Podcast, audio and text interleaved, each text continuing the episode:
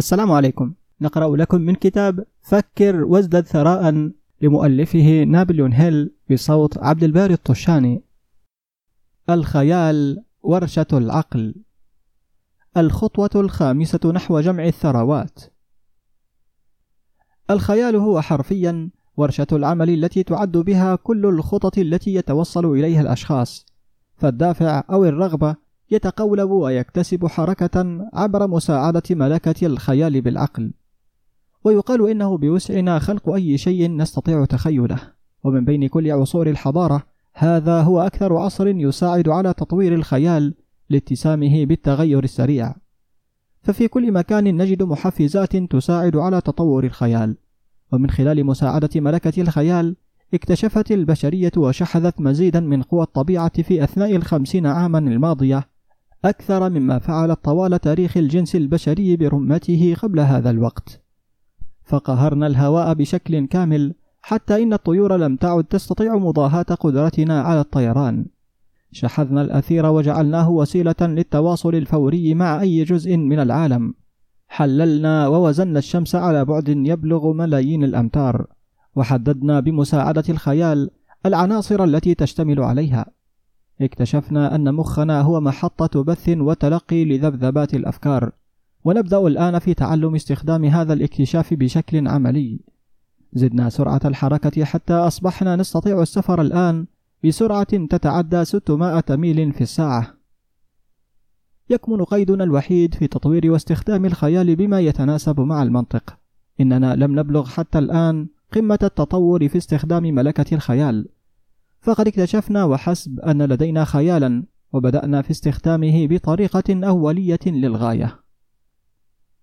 شكلان للخيال. لملكة الخيال شكلان.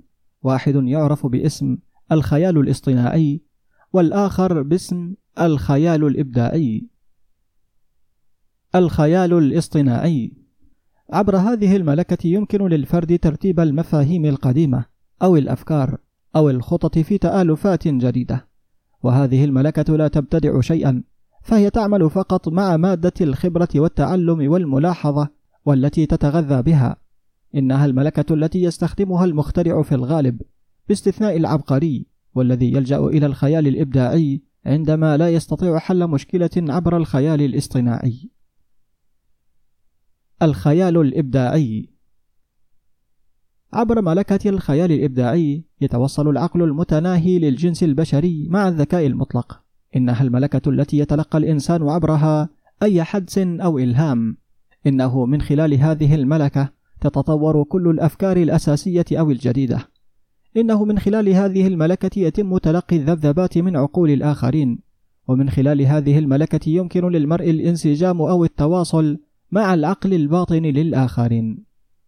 ويعمل الخيال الابتكاري بشكل تلقائي بالشكل الموصوف في الصفحات التالية وهذه الملكة تعمل فقط عندما يتذبذب العقل الواعي بمعدل شديد السرعة عندما يحفز مثلا العقل الواعي عبر شعور الرغبة القوية وتصبح ملكة الإبداع أكثر يقظة وأكثر تلقيا للذبذبات من المصادر المذكورة بما يتناسب مع تطورها عبر الاستخدام.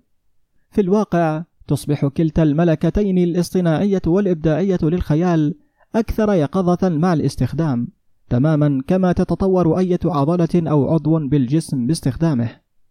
وقد تصبح ملكتك الخيالية ضعيفة للغاية عبر قلة الاستخدام، ويمكن إعادة إحيائها وجعلها أكثر يقظة عبر الاستخدام، وهذه الملكة لا تموت، رغم أنها قد تصبح هامدة من خلال قلة استخدامها. وهذه العبارة مهمة، تأملها قبل مواصلة القراءة. ضع في ذهنك وأنت تتبع هذه المبادئ أن القصة كاملة لكيفية تحويل الرغبة إلى مال لا يمكن سردها في عبارة واحدة، فسوف تصبح القصة مكتملة فقط عندما يتقن الشخص ويستوعب ويبدأ في استخدام كل المبادئ. إن القادة العظام للعمل والصناعة والمال، والعظام من الرسامين والموسيقيين والشعراء والكتاب، صاروا عظاما لأنهم طوروا ملكة الخيال الإبداعي. إن الرغبة هي مجرد فكرة، دافع، إنها ضبابية وسريعة الزوال، إنها مجردة ولا قيمة لها حتى تتحول إلى نظيرها المادي. وفي حين إن الخيال الاصطناعي هو ذلك الأكثر استخداما في عملية تحويل دافع الرغبة إلى مال لابد أن تضع في ذهنك أنك قد تواجه ظروفا تتطلب منك استخدام الخيال الإبداعي أيضا. ركز انتباهك في الوقت الراهن على تطوير الخيال الاصطناعي. فتحويل الدافع غير الملموس للرغبة إلى الواقع الملموس للمال يستدعي استخدام خطة أو خطط ولا بد من وضع هذه الخطط بمساعدة الخيال وخاصة الخيال الاصطناعي. اقرأ الكتاب كاملا. ثم عد إلى هذا الفصل وابدأ على الفور في توظيف خيالك لوضع خطة أو خطط لتحويل رغبتك إلى مال. والإرشادات المفصلة لوضع خطط أفردت في كل فصل تقريبا. نفذ الإرشادات المتناسبة مع احتياجاتك. دون خطتك كتابة. إن لم تكن قد قمت بهذا بالفعل. وفي اللحظة التي تنتهي فيها من هذا ستكون قد أكسبت قطعا شكلا ماديا لخطتك غير الملموسة. اقرأ العبارة السابقة مرة أخرى. اقرأها بصوت عال ببطء شديد. وفي أثناء قيامك بهذا تذكر أنه في اللحظة التي تدون بها كتابة العبارة التي تتضمن رغبتك وخطة تحقيقها فأنت قد أخذت بالفعل الخطوة الأولى من بين مجموعة من الخطوات ستمكنك من تحويل الفكرة إلى نظير مادي. أنت الآن منخرط في مهمة محاولة التربح من أسلوب الطبيعة، فأنت تحاول بإخلاص وكد كما نأمل تهيئة نفسك مع قوانين الطبيعة بمحاولة تحويل الرغبة إلى نظيرها المالي والمادي. وبإمكانك القيام بهذا، فقد تم القيام بهذا قبل ذلك، فيمكنك أن تكون ثروة من خلال مساعدة القوانين الثابتة وغير المتغيرة. ولكن أولا لا بد أن تكون معتادا هذه القوانين وتتعلم استخدامها ومن خلال التكرار وتناول وصف هذه المبادئ من كل زاوية يمكن تصورها. يتمنى المؤلف أن يكشف لك السر الذي جمعت من خلاله ثروات عظيمة. وبقدر ما يبدو غريبا ومتناقضا فهذا السر ليس سرا.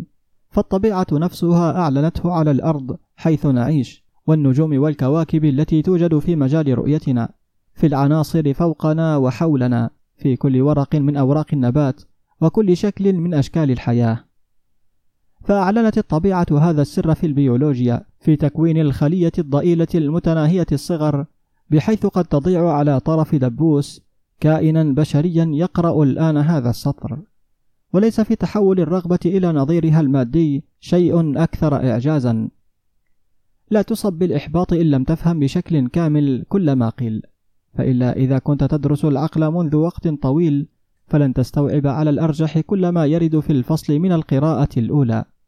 ولكنك بمرور الوقت ستحرز تقدما والمبادئ التالية ستفتح الطرق أمام فهم الخيال.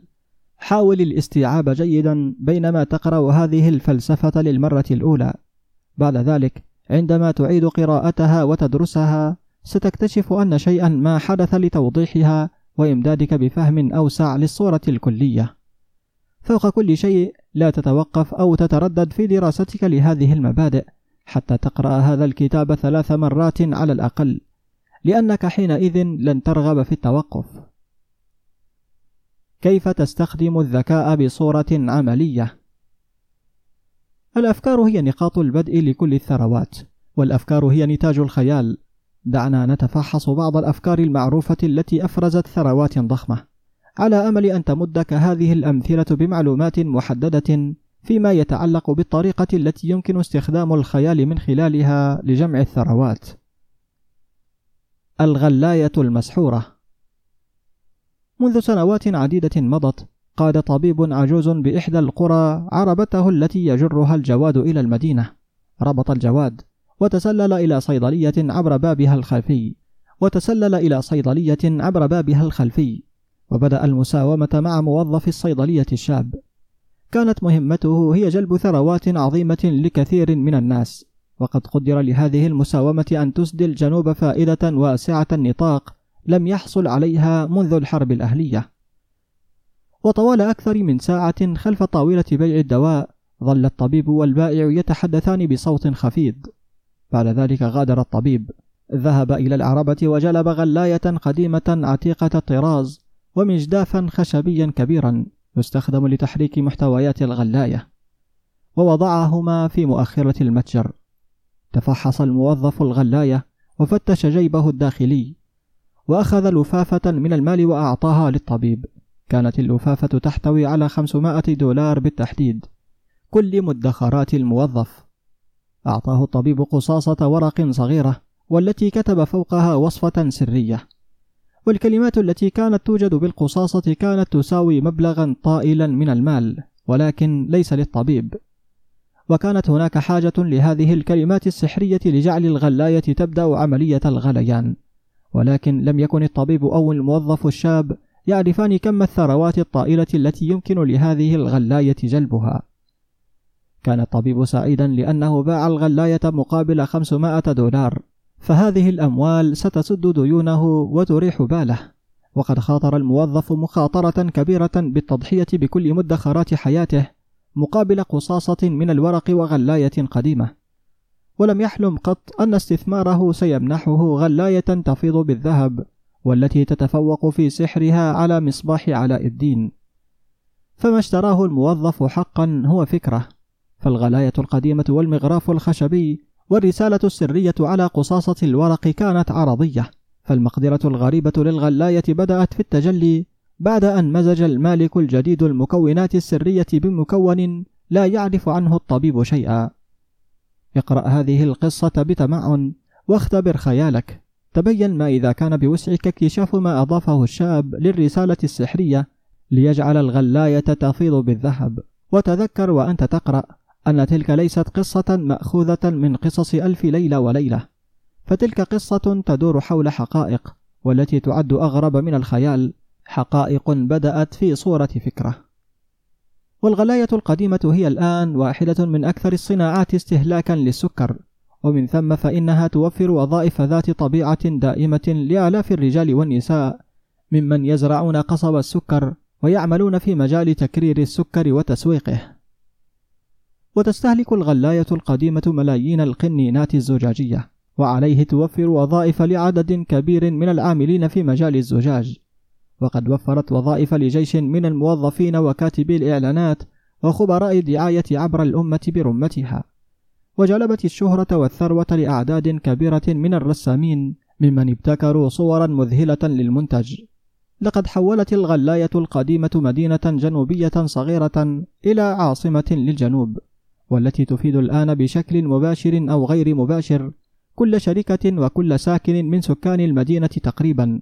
وتأثير هذه الفكرة يمتد الآن لكل دولة متحضرة من دول العالم حيث تصب نهرا متدفقا من الذهب لكل من يلمسه.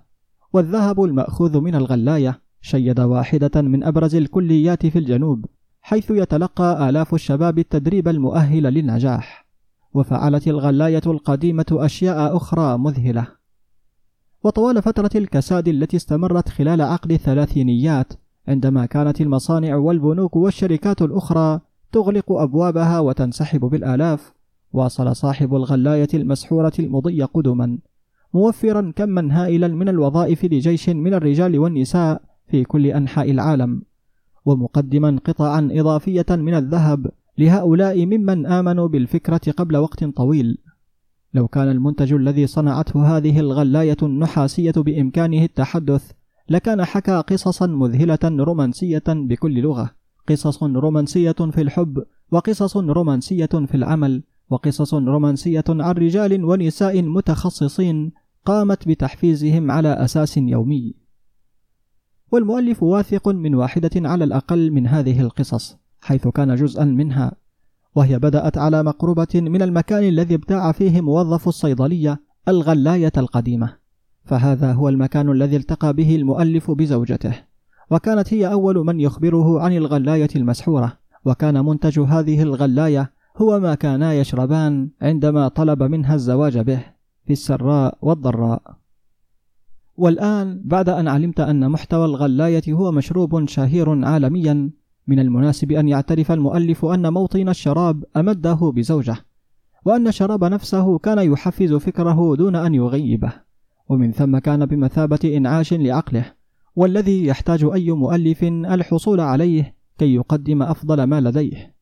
بغض النظر عمن تكون وبغض النظر عن أين تعيش وبغض النظر عن الوظيفة التي تمتهنها فقط تذكر في المستقبل في أي وقت ترى فيه كلمة كوكاكولا أن إمبراطوريتها الشاسعة من الثراء والتأثير أتتها من فكرة واحدة وأن المكون الغامض الذي مزجه بائع الأدوية أسا كاندلر للوصفة السحرية كان الخيال.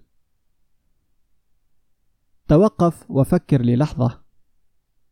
تذكر أيضا أن الخطوات الثلاثة عشرة نحو الثراء الموصوفة في هذا الكتاب كانت الوسيلة التي امتد من خلالها تأثير كوكاكولا لكل مدينة وبلدة وقرية وكل بلاد العالم وكل فكرة قد تبتكرها والتي تكون سديدة وتستحق التقدير كفكرة كوكاكولا تملك القدرة على تحطيم الرقم القياسي المذهل لهذا المشروب العالمي القاتل للظمأ. حقا الكلمات هي أشياء، ونطاق عملها هو العالم نفسه. ماذا كنت سأفعل إن كنت أملك مليون دولار؟ هذه القصة تبرهن على حقيقة المقولة القديمة: أينما كانت هناك إرادة، هناك طريقة. وقد قالها لي المعلم ورجل الدين العزيز فرانك دبليو غونزالوس والذي بدأ حياته المهنية واعظا في حظائر إقليم شيكاغو الجنوبية في الوقت الذي كان دكتور غونزالوس يدرس بالجامعة لاحظ عيوبا عديدة في نظام التعليم وهي العيوب التي آمن أن بوسعه تصحيحها إن كان رئيسا لجامعة فتمثلت رغبته العميقة أن يصبح رئيسا موجها لمؤسسة تعليمية حيث يتعلم الرجال والنساء التعلم بالفعل قرر أن يؤسس كلية جديدة يستطيع بها تنفيذ أفكاره دون أن تعوقه الأساليب التقليدية للتعليم وكان بحاجة لمليون دولار لتنفيذ مشروعه كيف له أن يحصل على مثل هذا القدر الكبير من المال؟ كان هذا هو السؤال الذي شغل فكر الواعظ الشاب الطموح. ولكنه فيما يبدو لم يستطع إحراز أي تقدم. في كل ليلة كان يأخذ الفكرة إلى الفراش معه وكان يستيقظ بها في الصباح. كان يصطحبها معه أينما ذهب وظل يدورها مرارا وتكرارا في عقله إلى أن أصبح مهووسا بها. مليون دولار هو مبلغ طائل من المال. كان يدرك هذه الحقيقة. ولكنه كان يدرك أيضا حقيقة مهمة وهي أن القيد الوحيد هو ذلك الذي يخلقه المرء في عقله ولكونه فيلسوفا إلى جانب كونه واعظا أدرك دكتور غونزالوس شأنه شأن كل الناجحين في الحياة أن تحديد الهدف هو النقطة التي لا بد أن يبدأ منها أي شخص. أدرك أيضا أن الهدف المحدد يكتسب حركة وحياة وقوة عندما تدعمه رغبة عارمة لترجمة هذا الهدف إلى نظير مادي. كان يعرف كل هذه الحقائق العظيمة، ومع ذلك لم يعرف من أين أو كيف يحصل على مليون دولار. ورد الفعل الطبيعي كان سيتمثل في الاستسلام والانسحاب، حيث يقول: حسنا إن فكرتي جيدة ولكنني لا أستطيع فعل أي شيء إزاءها لأنه ليس بوسعي الحصول على المليون دولار التي أحتاج إليها وهذا بالتحديد ما كان ليقوله أغلبية الناس. ولكنه ليس ما قاله دكتور غونسالوس فما قاله وما فعله مهمان للغاية حتى إنني الآن سأقدمه وأدعه يتحدث بالنيابة عن نفسه. في ظهيرة يوم السبت كنت أجلس في غرفتي بينما أفكر في طرق ووسائل للحصول على المال كي أنفذ خططي. وظللت أفكر طوال عامين تقريبا ولكنني لم أفعل شيئا سوى التفكير. لقد حان وقت الفعل. اتخذت قرارا في ذلك الوقت وهذا المكان أنني سأحصل على المليون دولار اللازمة في غضون أسبوع. كيف؟ لم أكن أكترث لهذا. فالشيء الوحيد المهم هو قرار الحصول على المال في الوقت المحدد. وفي اللحظة التي توصلت فيها لهذا القرار انتابني شعور غريب بالطمأنينة والذي لم يسبق أن راودني قبل ذلك فبدا أن شيئا ما بداخلي يقول لماذا لم تتوصل لهذا القرار قبل وقت طويل؟ كانت الأموال بانتظارك طوال هذا الوقت. بدأت الأحداث تتلاحق.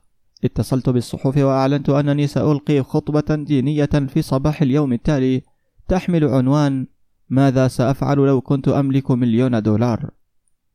بدأت في إعداد الخطبة على الفور ولا بد أن أخبرك صراحة بأن المهمة لم تكن صعبة لأنني ظللت أعد هذه الخطبة منذ نحو عامين تقريبا فروحها كان جزءا مني.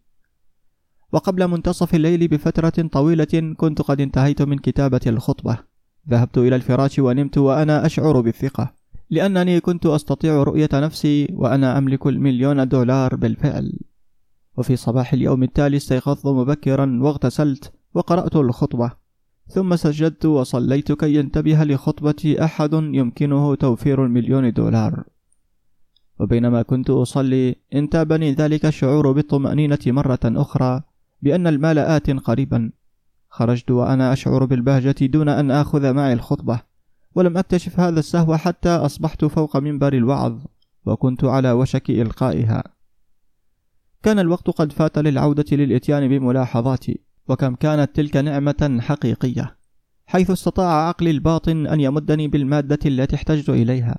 فعندما نهضت لإلقاء خطبتي أغلقت عيني وتحدثت عن أحلامي من كل قلبي وروحي وأنا لم أتحدث فحسب إلى جمهوري ولكني أعتقد أنني ناجيت الله كذلك.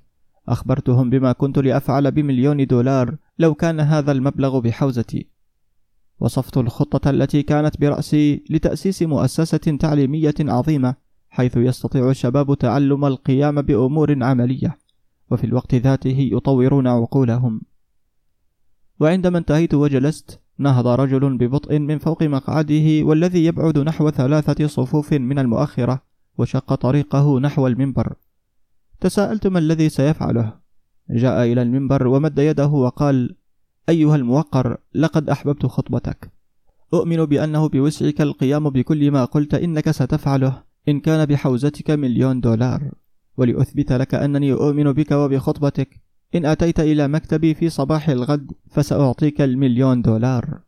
اسمي فيليب دي أرمور. ذهب الشاب غونزالوس إلى مكتب سيد أرمور والذي أعطاه المليون دولار واستخدم المال في إنشاء مؤسسة أرمور للتكنولوجيا. ويعد هذا مالا أكثر من الذي يراه معظم الواعظين في حياتهم بأكملها. ورغم هذا فإن دافع الفكرة وراء المال أومض داخل عقل الواعظ الشاب في جزء من الثانية. والمليون دولار اللازمة أتت كنتيجة للفكرة. فخلف الفكرة كانت هناك رغبة ظل غونزالوس الشاب يغذيها في عقله طوال عامين تقريبا. لاحظ هذه الحقيقة المهمة. لقد حصل على المال في غضون ستة وثلاثين ساعة من توصله لقرار محدد داخل عقله بالحصول عليها ووضعه خطة محددة لنيله.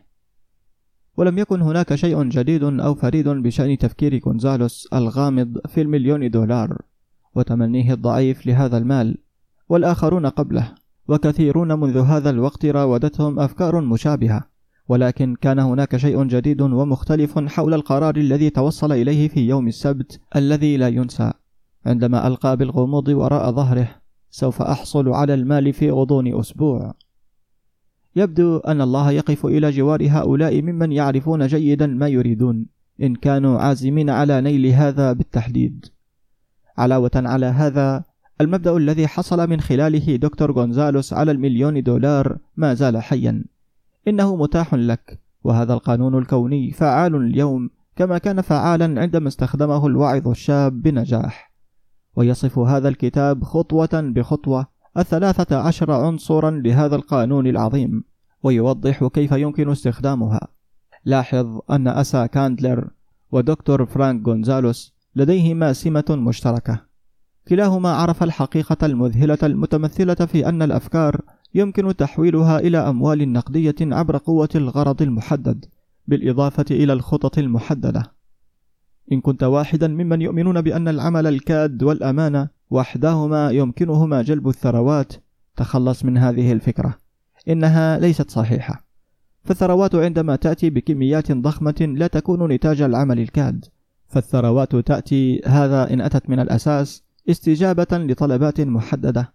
قائمة على تطبيق مبادئ محددة وليس الفرص أو الحظ. بوجه عام الفكرة هي دافع يستحث على الفعل من خلال مناشدة الخيال. وكل مندوبي المبيعات الناجحين يعرفون أن الأفكار يمكن بيعها في حين أن السلع لا. ومندوبو المبيعات العاديين لا يعرفون هذا ولهذا هم عاديون. أحد ناشري الكتب توصل لاكتشاف ذي قيمة كبيرة للناشرين بوجه عام. فتعلم أن كثيرا من الناس يشترون عناوين وليس محتويات الكتب فمن خلال تغيير اسم كتاب غير رائج ترتفع مبيعات هذا الكتاب لتتعدى المليون نسخة.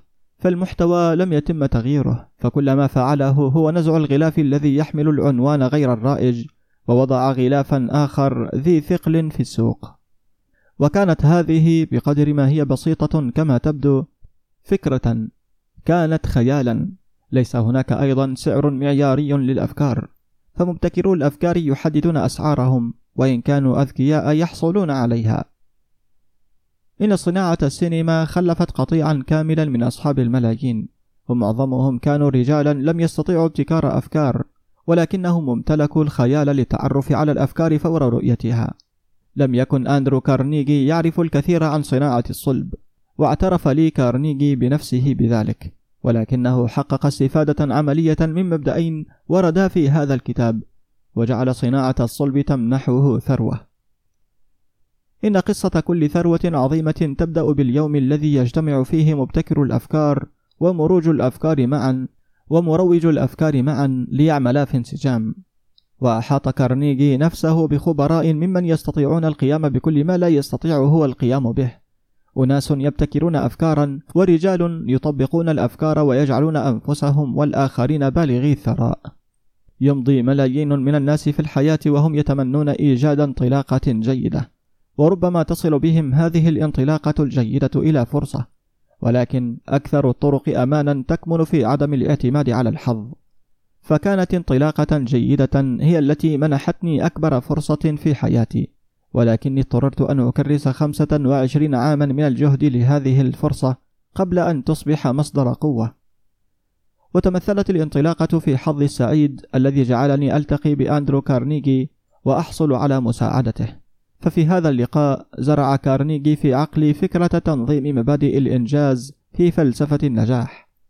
وآلاف الناس استفادوا من الاكتشافات التي توصلت إليها من خلال الأبحاث التي أجريتها على مدار خمسة وعشرين عاما وتم جمع ثروات عديدة عبر تطبيق الفلسفة والبداية كانت بسيطة فكانت فكرة يمكن لأي أحد التوصل إليها. وأتتني انطلاقتي الجيدة عبر كارنيجي ولكن ماذا عن العزيمة وتحديد الهدف والرغبة في تحقيقه والجهد المثابر الذي استمر خمسة وعشرين عاما؟ إنها لم تكن رغبة عادية. انتصرت على الإحباط وفتور الهمة والهزيمة المؤقتة. النقد والاتهام المستمر بتضييع الوقت. لقد كانت رغبة عارمة. هوسا. عندما زرع السيد كارنيجي الفكرة في رأسي للمرة الأولى قمت بملاطفتها ورعايتها وإغوائها كي تظل على قيد الحياة. وتدريجيا أصبحت الفكرة عملاقة بفعل قوتها الخاصة وقامت بملاطفتي ورعايتي وتوجيهي الأفكار على هذه الشاكلة. أولا تقوم بمنح الأفكار الحياة والحركة والقوة ثم تكتسب بدورها قوة خاصة بها وتكتسح بنفسها كل المعارضة. شأنه شأن أندرو كارنيجي يعد هيرب كيلر واحدا من مؤسسي خطوط طيران ساوث ويست. مثالا جيدا على بائع الأفكار. كان محاميا في سان أنطونيو تكساس. عندما طلب رولين كينغ مساعدته لتأسيس خط طيران جديد. كان رولين كينغ مستشارا استثماريا، وكعمل جانبي كان يدير شركة جوية غير مربحة بين مدن تكساس الصغيرة. في هذا الوقت معظم الأمريكيين الذين كانوا يسافرون جوا كانوا إما مديري شركات أو باحثين عن المتعة من الأثرياء. وقد أصيب كينغ بالإحباط عندما أراد أن يسافر من إحدى مدن تكساس لمدينة أخرى، فلم يستطع أن يحصل على مقعد في خطوط الطيران التي تغطي حاليا هذه الأماكن. علاوة على هذا، كانت الأسعار مرتفعة للغاية.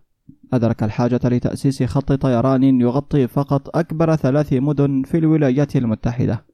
وعرف كينغ أن خط طيرانه الصغير لم يكن أهلا لهذه المهمة. لذا قرر وضع دراسة جدوى وخطة عمل.